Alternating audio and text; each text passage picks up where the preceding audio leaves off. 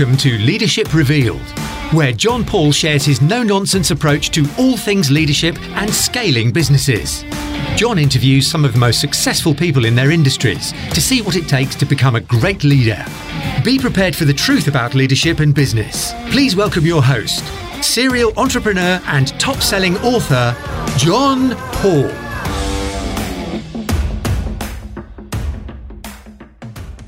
Hi, everyone, and welcome to another edition of Leadership Revealed. Whether you're watching this on YouTube or you're listening on the podcast, I promise you this is going to be an absolute cracker.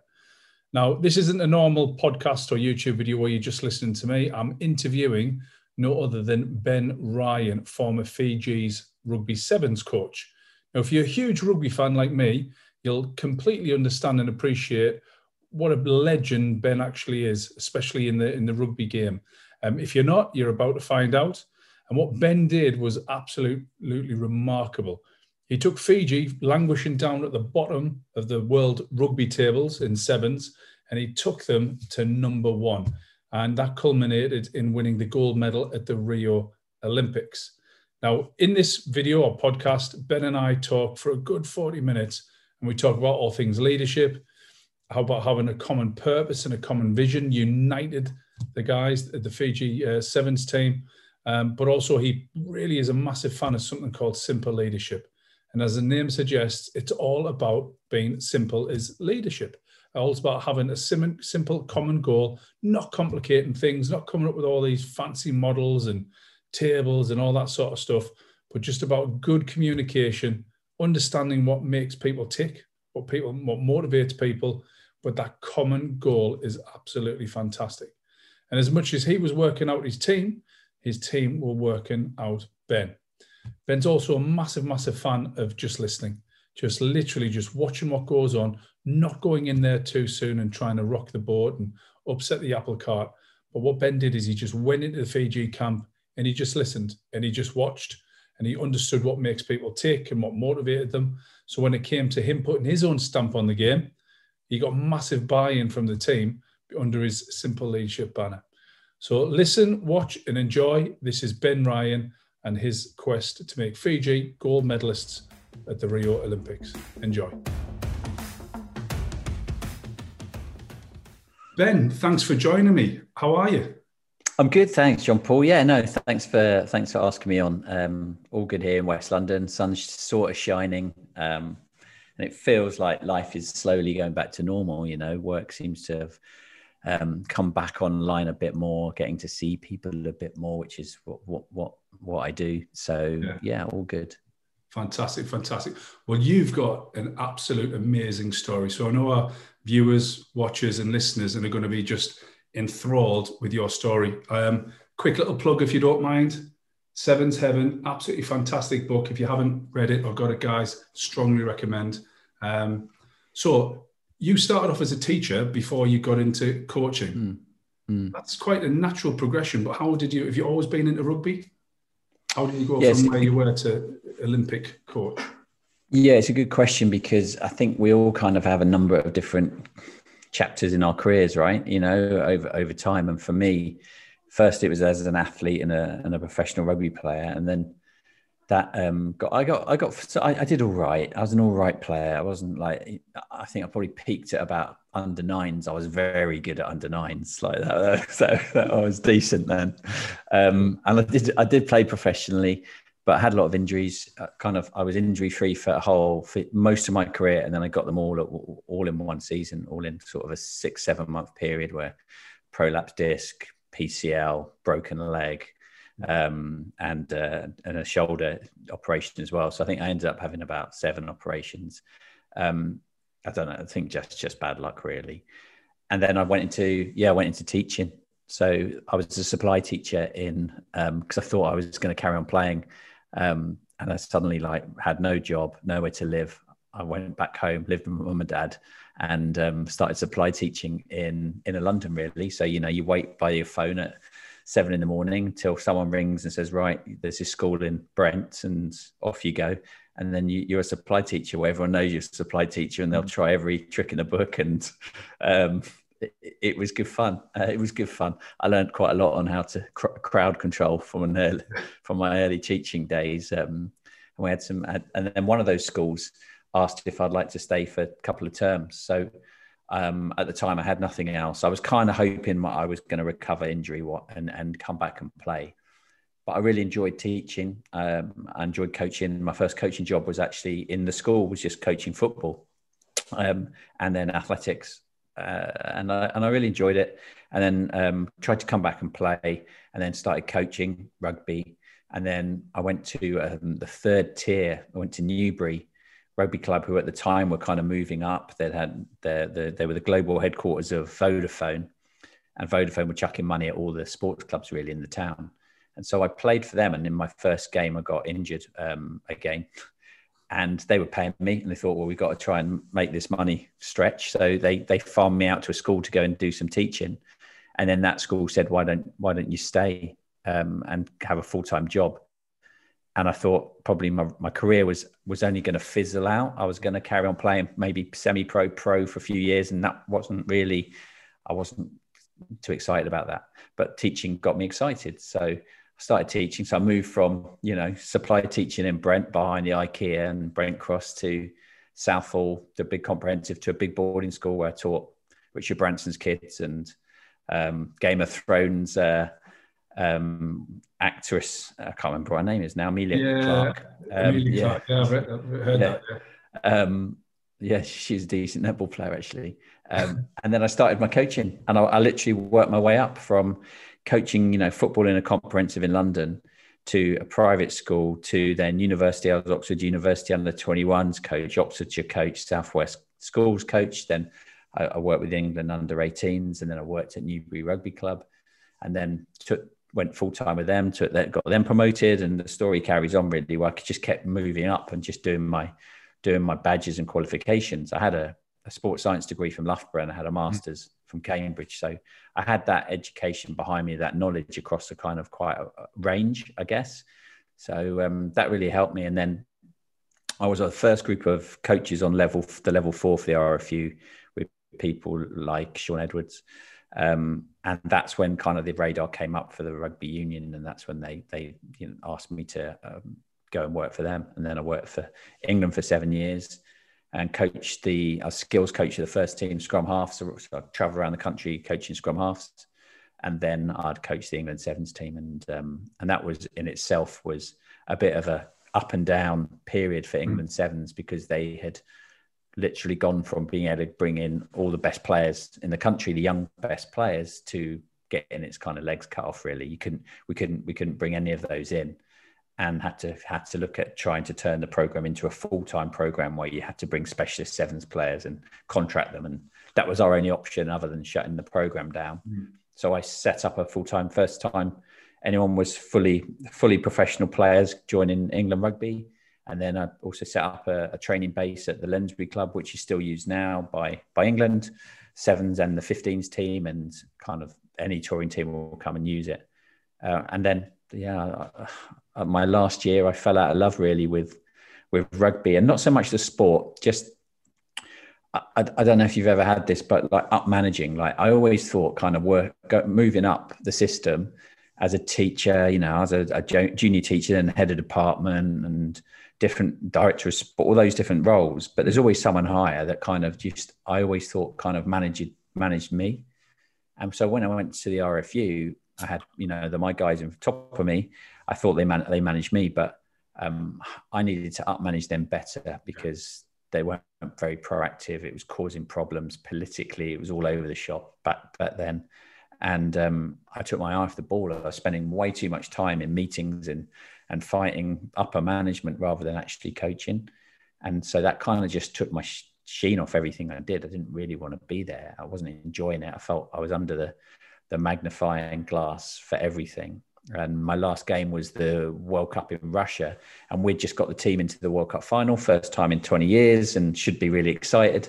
And I just wanted to get out of get out of the tournament and go home. And I, I wasn't I wasn't finding any joy um, and that's, I guess, the turning point in my career, really, when I left. And and then a mate said to me on Twitter, "Have you seen that Fiji are looking for a new head coach?" And that began the next chapter.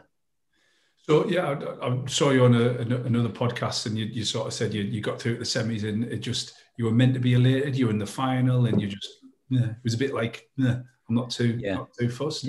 Um, so when, when you parted ways with the RFU, what was the sort of time frame that you were you were out of work? Was it a while? Was it straight away the Fiji job came up? Yeah, it was it was almost um, immediate. So I kind of you know I've said this before. You know, you, you, it comes out in the press that you've you've stepped down, but yeah. effectively you got pushed out. And I was then going to go. English Institute Sport contacted me and offered me a job with them, and I was going to go and do that. And it was more strategy and more behind the scenes, really and then within a couple of days, I suppose, and uh, maybe not even um, that I'd left England, someone mate said to me, you know, have a look at Fiji, and I thought, okay, I, you know. When I'd coached, I played against Fiji and against like Waisale Serevi, who's you know a magician, probably the best sevens player ever to play, and I played against those those players. And I'd coached a couple of the Fijian boys that ended up playing for England that were in the British Army. But um, I just saw how consist consistently inconsistent they were. You know, on their day they would just tear everyone apart, and then on other days they'd just collapse. You know, they'd give up. I've seen, I've played against them where at half time, you know, they didn't bother having a huddle, they just sit down wherever they finished the game at half time, really? and then and then they stand up and they got you know that you know you you know you on onto a good thing as as the opposition then and you know, with England, I think we put 40 points on them the last time I played against Fiji. That just before I left England, we'd beaten them by 40 points, and it's like that should never happen. That you know, it's the national sport in Fiji. So it it was really a curious opportunity that I thought, you know, what's the harm in sending a CV across to them? Mm-hmm. And then they came back and said, look, we know who you are. You've missed the deadline, but let's have an interview on on Skype. And um, and that, and that that interview was all over the shop, you know, and was two hours later than it should have been, and it was two in the morning back in London. Ended up being four o'clock, and uh, if you work with Fijians, you know, Fiji time is, uh, is, is is something that they'll know about. You know, no hurry, no worry, and um, eventually they did they did call me, and and that conversation led to me a week later paying for my own flights to fly to Fiji, and starting um, three years living and, and working for the Fijian Rugby Union. So when you got there, I mean, obviously it's it's classed as a, a third world country. Mm. There was a bit of a um, political issues going on. Wasn't the head of the military also the head of the Fijian rugby? So when you got there, you must have thought, "What the hell have I signed up for here?" Because it it it's been polar opposite to what you've been used to in the RFU well, you say to polar opposites, but yeah, maybe a military dictator is not too far far, far off my my old bosses. it, it, it, yeah, I mean, like when I made the decision, I, I like after that, after that, I won't give you the long story, but after um, I did the the interview on Skype, um, the following morning I found out that the CEO that had interviewed me got sacked. So, I, so I thought, okay, well that's going nowhere then, and this this is going to be for someone else. But then a couple of weeks later, I get a phone call when I'm I'm having we're out in Richmond somewhere having having dinner, and um, and it is it's the, the new Fijian CEO, and he he basically gave me 20 minutes to make my mind up. And if I'd had like a full day and I'd had all the facts, then I probably would have said no. But I knew I needed to I needed to just have a restart in my career. I needed to do something different. And it was a long way to go and do something different. But I just said yes. And I didn't have all that information. So I didn't know how much I was getting paid, how long my contract was for, what it'd be like to live in Fiji, who my boss was, um, how many players were left, and how much budget they had.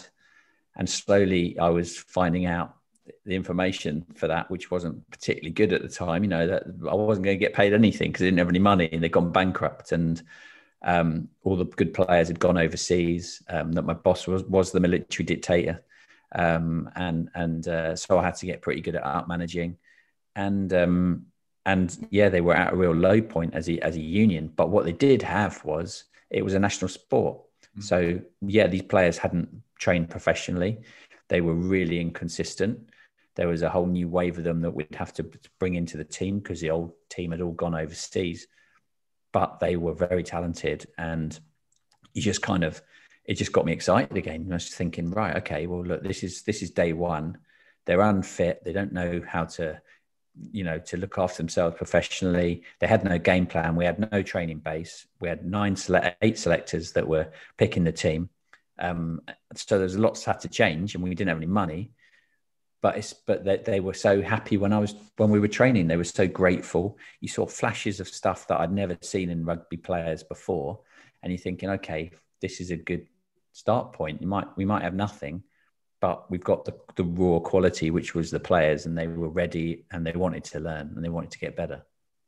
So, what's interesting with sport and is that there's a lot of sport. There's a lot of parallels between sport and business, and culture is is definitely one of them.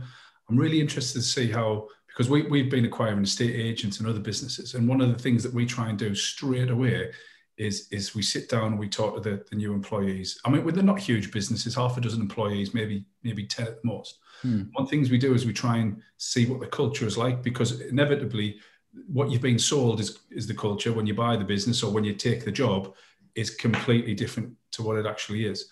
So, how did you sort of change the culture? How did you find out what the culture was? Did you just sit back and listen, or did you go and put the Ben stamp on things from day one?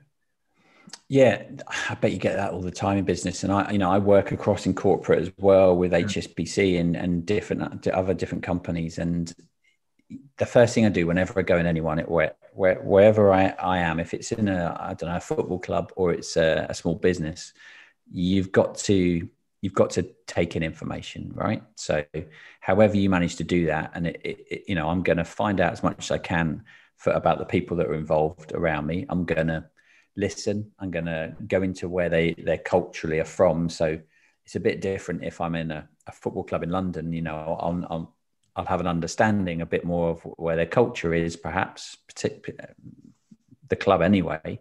But in Fiji, I'd never been to Fiji. I didn't. I hadn't gone to school there. I hadn't eaten Fijian food, so I, I had to go and find out more about the culture. So I, I did a lot of listening, listening both to not to understand, um, but to get even deeper than that to try to really get a feel for the culture you know. And i think i'd got pretty average at listening. I think it, with the rfu it become like a bit transactional um, and just to answer questions and not really get to understand someone and for them to you know good listeners really should make you feel like you you know they really care about you. And and the best way of doing that is getting to know someone finding out more about them and and where they're from and what their purpose is. And i think that's at the start of every culture. You find out what the culture is for that put for that the, the purpose is for that culture. And then you start to put things into place. Um, so that's that's what i did to start with. And when i felt i had enough information to make a, a decision then i started to implement some guardrails i call them guardrails so it's effectively like if you imagine like a, this box uh, um, that there's a, a, square square. The outside of the box is the guardrails. That's that's what we've just decided are our you know our discipline, our timings, our, you know how, all those sort of things. Inside that, inside of that is your culture, and and your culture then is all about making sure that people feel safe, psychologically safe to be their best version. That they've got a common purpose. They've got that us story. They understand what they're trying to deliver. Um, you can definitely get success without that. If if you go in a company or a club and they haven't got an us uh, and a purpose, short term you can do all right, but long term it will drag you down. And so I needed to find that as well. And and all the boys came from very poor upbringings.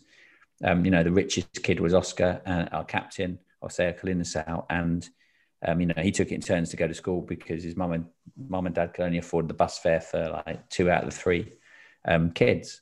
So they all had that common purpose that it changed their lives playing professional rugby. You know, it would make a difference to them and their families. Mm. And it and they also came from a third world country where they always felt they weren't quite good enough. Yeah. And they had an opportunity through rugby sevens and the Olympics to go and prove people wrong. And that was quite a strong early kind of purpose that we started to see. And on top of that, you know, I've got it written down. It's my only tattoo that I've got, Veilomani. And Veilomani is um a fra- is a Fijian phrase that that means work together, uh, love each other, but work together. And that's the kind of village feel and culturally in Fiji. Everyone in the village has to work, have to look mm. after each other, work for each other, and that's how we saw the team. So, if any anyone's not doing what they should do, then rather than make it personal and start saying, you know, John Paul, like, why have you done not done this? Or why mm. we talk about Veilomani and said, are you sticking to what our cultural principles are and you know our values, and money and then we we get conversations from that, and it takes away it being personal and it directs towards that alignment that we all want. Mm. I think you, you, you talk about a story about one of the guys that had a drink a night before, and he turned up for practicing and he was spewing up and you didn't you're going to handle it yourself and didn't the captain say no we've got this we, will handle yeah. it and that's the cultural thing that's you're talking about yeah i mean we talked about this beforehand like simple leadership right you know you want to flatten the hierarchy so that ultimately that everyone feels that they've got a say and they they've got some some autonomy and um, and if if you if you guide people through that po- process then that situation you talked about really talented player semi kunatani he went from our program. Went from you know he's in a tiny little village in the in the mountains in Nausori. Um, you know, had a really hard upbringing. His his mum died when he was young and got brought up by the by the village really, and that village really poor village. Um, and he, he came ended up being a superstar. But just as he was starting, and he went to Toulouse and then he went to Harlequins. He's back in France. Just as he was starting that ascent, people started wanting to grab hold of his tails and and so an agent, you know, got him, took him out, had a few beers with him, trying to get him to sign with him. And uh, it, not not allowed to, you know, drink in camp. And he appears late for training. And it, we had open training sessions, so the public are all there. They can see what's happening. Coach is there. Player turns up, obviously, probably still drunk, thinking of booze. Um, it's then what to do, and and that's when the players wanted to intercede and go, you know, he's gone against what our values are. And yeah, they they literally did a fitness session with him, flogged him in a in a way that didn't bully him. It just led him to understand how he'd let everyone down. He still had the consequence of what we'd all agreed was that if you break any of the protocols, you know, you get dropped for the next tournament. So he got dropped for Hong Kong Sevens, which was, you know, a massive tournament for us. And we needed him because he was our star player. And it was my first year of Hong Kong Sevens but that was the rule, and uh, he got dropped from that, and he learned a lot then. And then for the rest of the season, he was just on fire. He was our, you know, our best player. He was probably the best player in the Olympic final two years later. Mm. And and sometimes you know you, you need to create cultures where you want people to feel valued and uh, feel like they can really be safe talking to their bosses and not get not get um, you know a black mark against their name. But at the same time, you can't protect them from the consequences of their actions. If we've all agreed, right, this is what what we need to do, and someone goes out and drinks or you know does something else that breaks our rules, mm. they've got to face the consequences. And and Semi did that, but also shows you that by doing that, you're actually helping him in the long term. And you know he ended up getting a very big contract in Toulouse that totally changed his family's life. And uh, and so I'm not sure if I'd gone, do you know what, Semi? Like, I know you've had a few beers, just go and get a few hours sleep and I'll see you at training tomorrow. I don't know if we'd ever got the best out of him. And it's easy for coaches to do that and leaders to do mm. that and bosses to do that because you want to be liked, right? You want everyone to like you. And you think, oh, you know, I do that. You actually, you're letting them down if you do that because it's, you know, as you know, it's just going to end up biting you, you know, eventually. And him, you're not going to get, or her, you're not going to get the best out of them. Totally agreed. One of the things that, that, that I say is you can't be friends. You can be friendly, but you can't be friends with your with your team. Mm. Um, you know, outside of work, you can have a beer when it's you know you're not playing and whatnot. But there needs to be consequences for for poor actions or or inaction because they're never people aren't going to learn. You know, same way, right? Like for you as a boss, like if you're doing stuff that goes against what the guidelines are, you've, you've got to be, they've got to be in a situation when they can pick you up for it as well. So if there's something you said you were going to do and you didn't do it, then they should feel safe enough to go, oh, hold on a minute, Ben. You said this was going to happen, or you said we're, we're not drinking, and then we've just seen you down the bar having a glass of wine. It's like, what's going on? Yeah. And, and, and, you know, they, they've that's the culture that people have got to understand is going to be the difference between a good a good organization and a great one. Yeah, totally, totally. It's a sort of leader-led responsibility and accountability, isn't it? Mm. Um, so the plan, the plan was was Rio. Um, mm. When you got there, there was a great story about one of the guys who, who was lying down. He thought his legs had been cursed and whatnot. When you saw that and you saw the state of, I mean, these guys are huge units. Physically, they're, they're fit, probably the most explosive, like sort of national race on the planet. Um, mm. Talent in abundance. You saw the talent, but did you think, my goodness, I've got my work cut out here? And, and how did you go about turning that into reality? Um, yeah, look, I, obviously I saw the talent. There was, there was, you know, I think I, I quickly realized, you know, don't assume anything. So, you know, just because I'm setting a fitness test up, don't assume that they understand why I'm doing that yeah. or why I'm telling them that they can't put 12 teaspoons of sugar in their cups of tea in the morning. Um, or 12 yeah oh yeah yeah in the mornings like you, that would be that would be the norm you know uh, she can that teaspoon could probably stand up on his own in that cup of tea wow. um, and that that's just that, i mean i've been in i've been in i remember my first couple of years with England, I remember one of the Samoans had come down and he had got a, a loaf of bread. He'd taken out, hollowed out the loaf of bread. He had put in ice cream in the loaf of bread, and then he'd poured Coca Cola into the ice cream, and this whole thing dissolves and, and it goes. And it's like, you know, that if you don't know that it's going to, it's doing you damage and it feels good at the time, then, you know, you, don't don't assume that you you know if you don't know you don't know right? And and so there were lots of things that those players didn't realize they weren't doing to to get themselves to the to be their best version. And so diet intensive training standards that was kind of the those three areas that we needed to to to do well. And but I couldn't come in as this white English guy and just tell them like this is the way to do it. They would have said yes they would have got on with it. Um, we would have got people disciplined and all the other stuff but I wouldn't have got them playing the way we wanted to play on the field which was like you know risk free, um, really, really like you know playing the way we wanted to play. If I'd been so strict and very hmm. dictatorial, mm. wouldn't wouldn't have worked at all. And plus, culturally, you know, they'd had enough of that with previous centuries where you know the empire had done various things to the islands and um, and we you know we I didn't want to come in as this white guy that, that wanted to, to, to sound like he knew it all. I knew I you know they were very bright rugby players. They were very clever. Really understood what what it what it what needed to to win on the on, tactically, and so I needed to plug into that and understand to get the best out of them. I needed to uh, adapt as well. Yeah, I mean, one of the things that is incredibly impressive about you know you being in, in charge in the journey was the time that the guys peaked. So you know it's a three year journey, but to peak where you did in in the final was just perfect planning in, in, in, terms of when you got to Rio, it, was everything absolutely meticulously planned, or did you give it a little bit of autonomy to the guys because that was their culture? Because you can't come in and say you've got to do it by this time, that because the guys have never had that before. It's a bit unusual for them.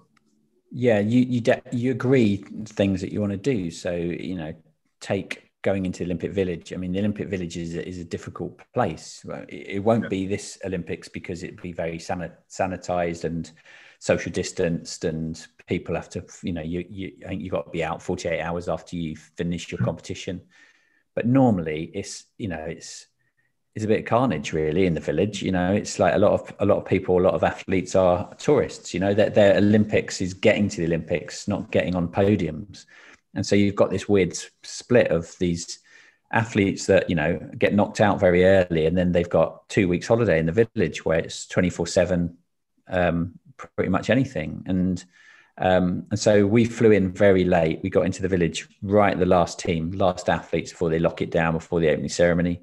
Um, and we had agreed that if we're going to do this well, we needed to control what we could control, and that was get our diet right and come off any sort of communication outside our group. So you know, hand in your phones, hand in your laptops, but understand why we were doing it. That we needed to be tight as a group we didn't want anything that was uncontrollable. We didn't want any negative social media stuff or anything that could have got in the way, and we could control that. So once you explain it and they agree, then it makes things a lot easier. You know, if if I just got got right right fellas phones taking your phone off you and hadn't told them why, then you're not getting buy-in, and you're also getting just people not feeling like there there's a trust there.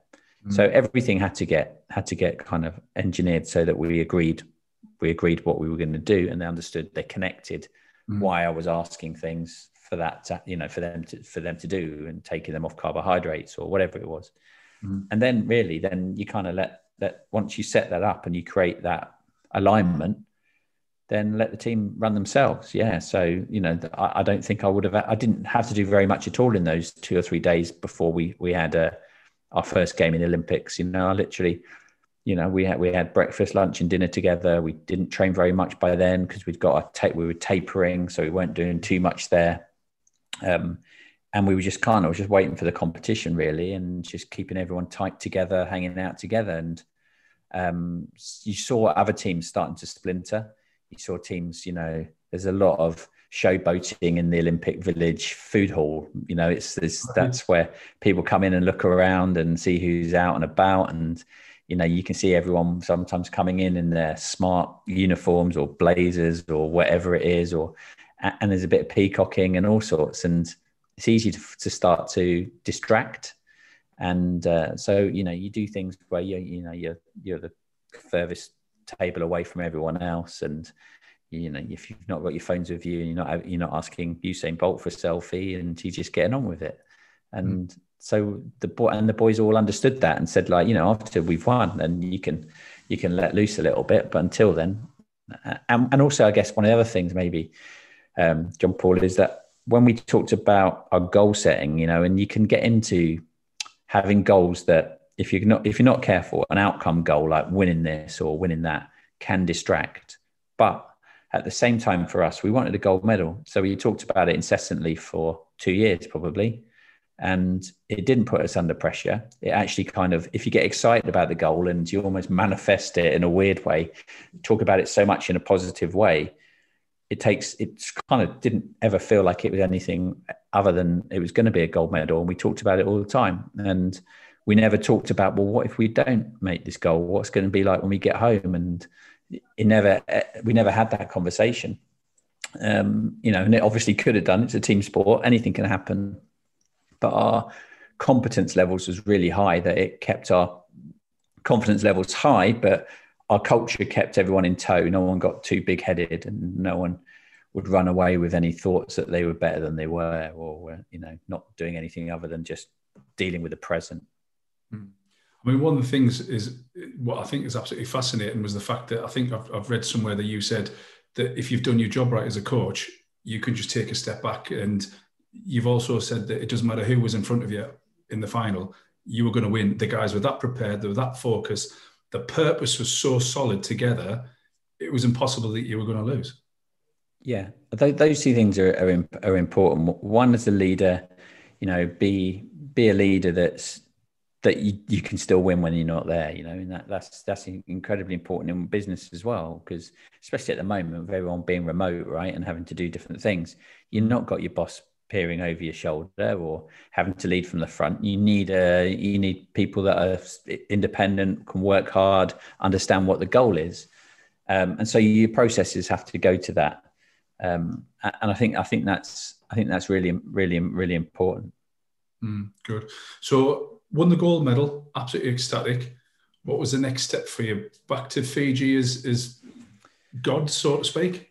Yeah, it was actually. It was. It wasn't far off that. Um, I was actually on a, a Fiji Fijian television show this morning, and we were talking about those moments, those days uh, afterwards on the islands, because it, it has had its history of um, not being unified. You know, we've yeah. had coups, national uh, disasters, um, it was, you know, it was it was run by the the, the, the British for a long time.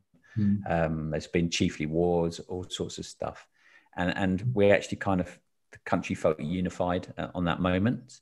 And I think I think that was probably the greatest thing that had happened for, for us from the gold medal. So we came back three days of bank holidays, massive celebrations. The whole country was off work basically for, for the rest of the week. Um, which would have hit the GDP for a bit. But um, it, you know, it did. We did see the bounce back. There was increased tourism and stuff like that. We had we were the most um, Googled name Fiji for 30 minutes after the Olympic final.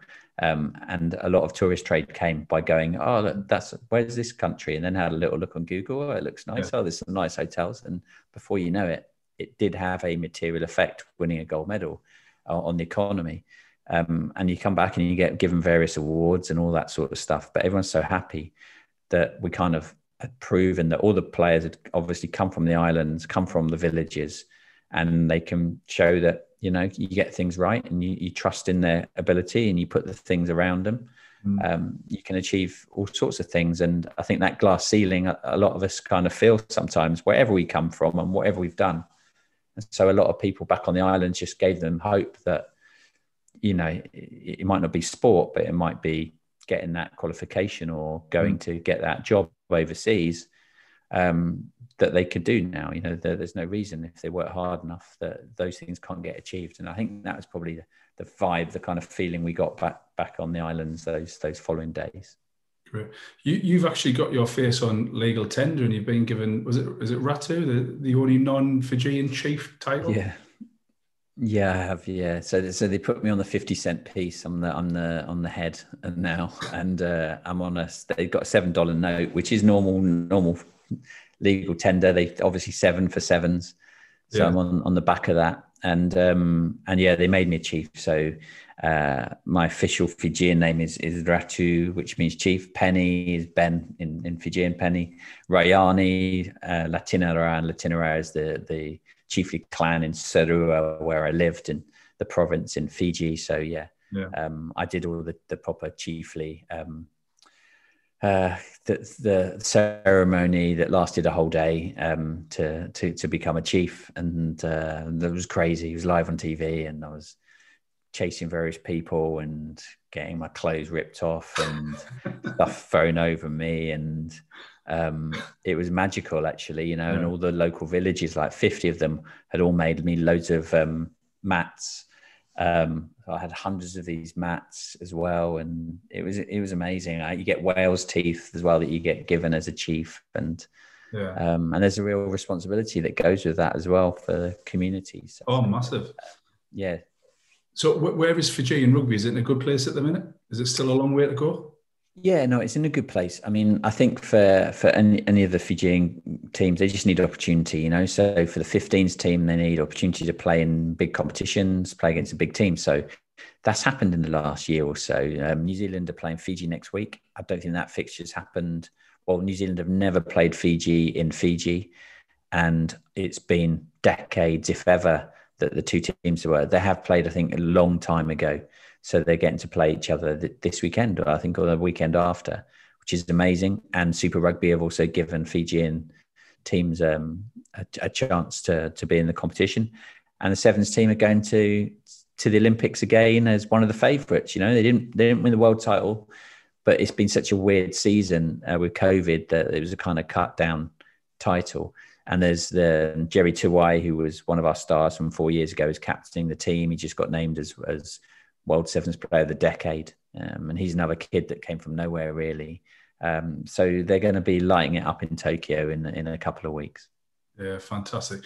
I tell you what's absolutely brilliant is to see that the the correlation between leadership in sport and leadership in business and and everything you've said there just resonates about there needs to be consequences. Don't try and get the culture right. Don't overcomplicate things. Trust your team. Allow them to sort of sort out the rules, those those teamship things themselves. Um, so I think it's it's absolutely massive. Um, one last question, just a signature question. I think you've pretty much answered this, but what is leadership to you? It, it, to me, it is it's get, helping everyone become their best version, you know, and and then I would kind of say as a as as an expansion on that, then as a result of that, also then making that that that group as as strong as possible and have as much psychological safety as possible. So leadership's not shouting and pointing fingers. Mm. It's the softer skills. It's getting to know people. It's um, being clear on, you know, creating black and white so you don't have grey in your system. Mm. Um, it's helping people. It's being those silent guides uh, as a, as a leader. Um, you know, you want to stay in the shadows and let let those others in the light. And it, it that's that for me what is what leadership is all about. And it's consistent as well. Mm. So when the pressure comes on, it's no good being the type of leader that goes, "Oh, I'm all about all of this stuff," and then suddenly, you know, you're not hitting your profit margins or you're not winning enough games, and it's like, "Oh, it's back to my way now." You, mm. You've got to be consistent, um, and I think the communication piece is massive as a leader. You know, if you you got to you got to tell people exactly what what the journey's on, and then you've got to mm. make sure that they understand and and and join that join that journey. Absolutely agree. So, Ben, if people want to get in touch, you've got the, the Ben Ryan podcast, which is coming up for a new season. So we'll, yeah. we'll put the link in the comments and on the on, on, the template. Um, social media, Instagram. yeah, I'm, I'm all I'm on all of those things at the moment. Uh, ben Ryan Sevens with a with a number seven is uh, is me on Instagram, and, and Benjamin Ryan. Uh, it's normally only my mum calls me Benjamin, but Ben Ryan was taken, so Benjamin Ryan on on on on Twitter. And then I got I got my website benryan.co.uk, and yeah, the podcast which which is which is a lot of fun to do, as you know. It's good yeah. fun doing podcasts and having good chats around performance and culture. Yeah, well, you learn so much and you meet some interesting people. So, guys, once again, Sevens Heaven, get it, buy it. It's absolutely fantastic read, inspirational story. Ben, just want to say thank you so much and uh, hope everybody enjoys it. Thanks again. Thank you very much.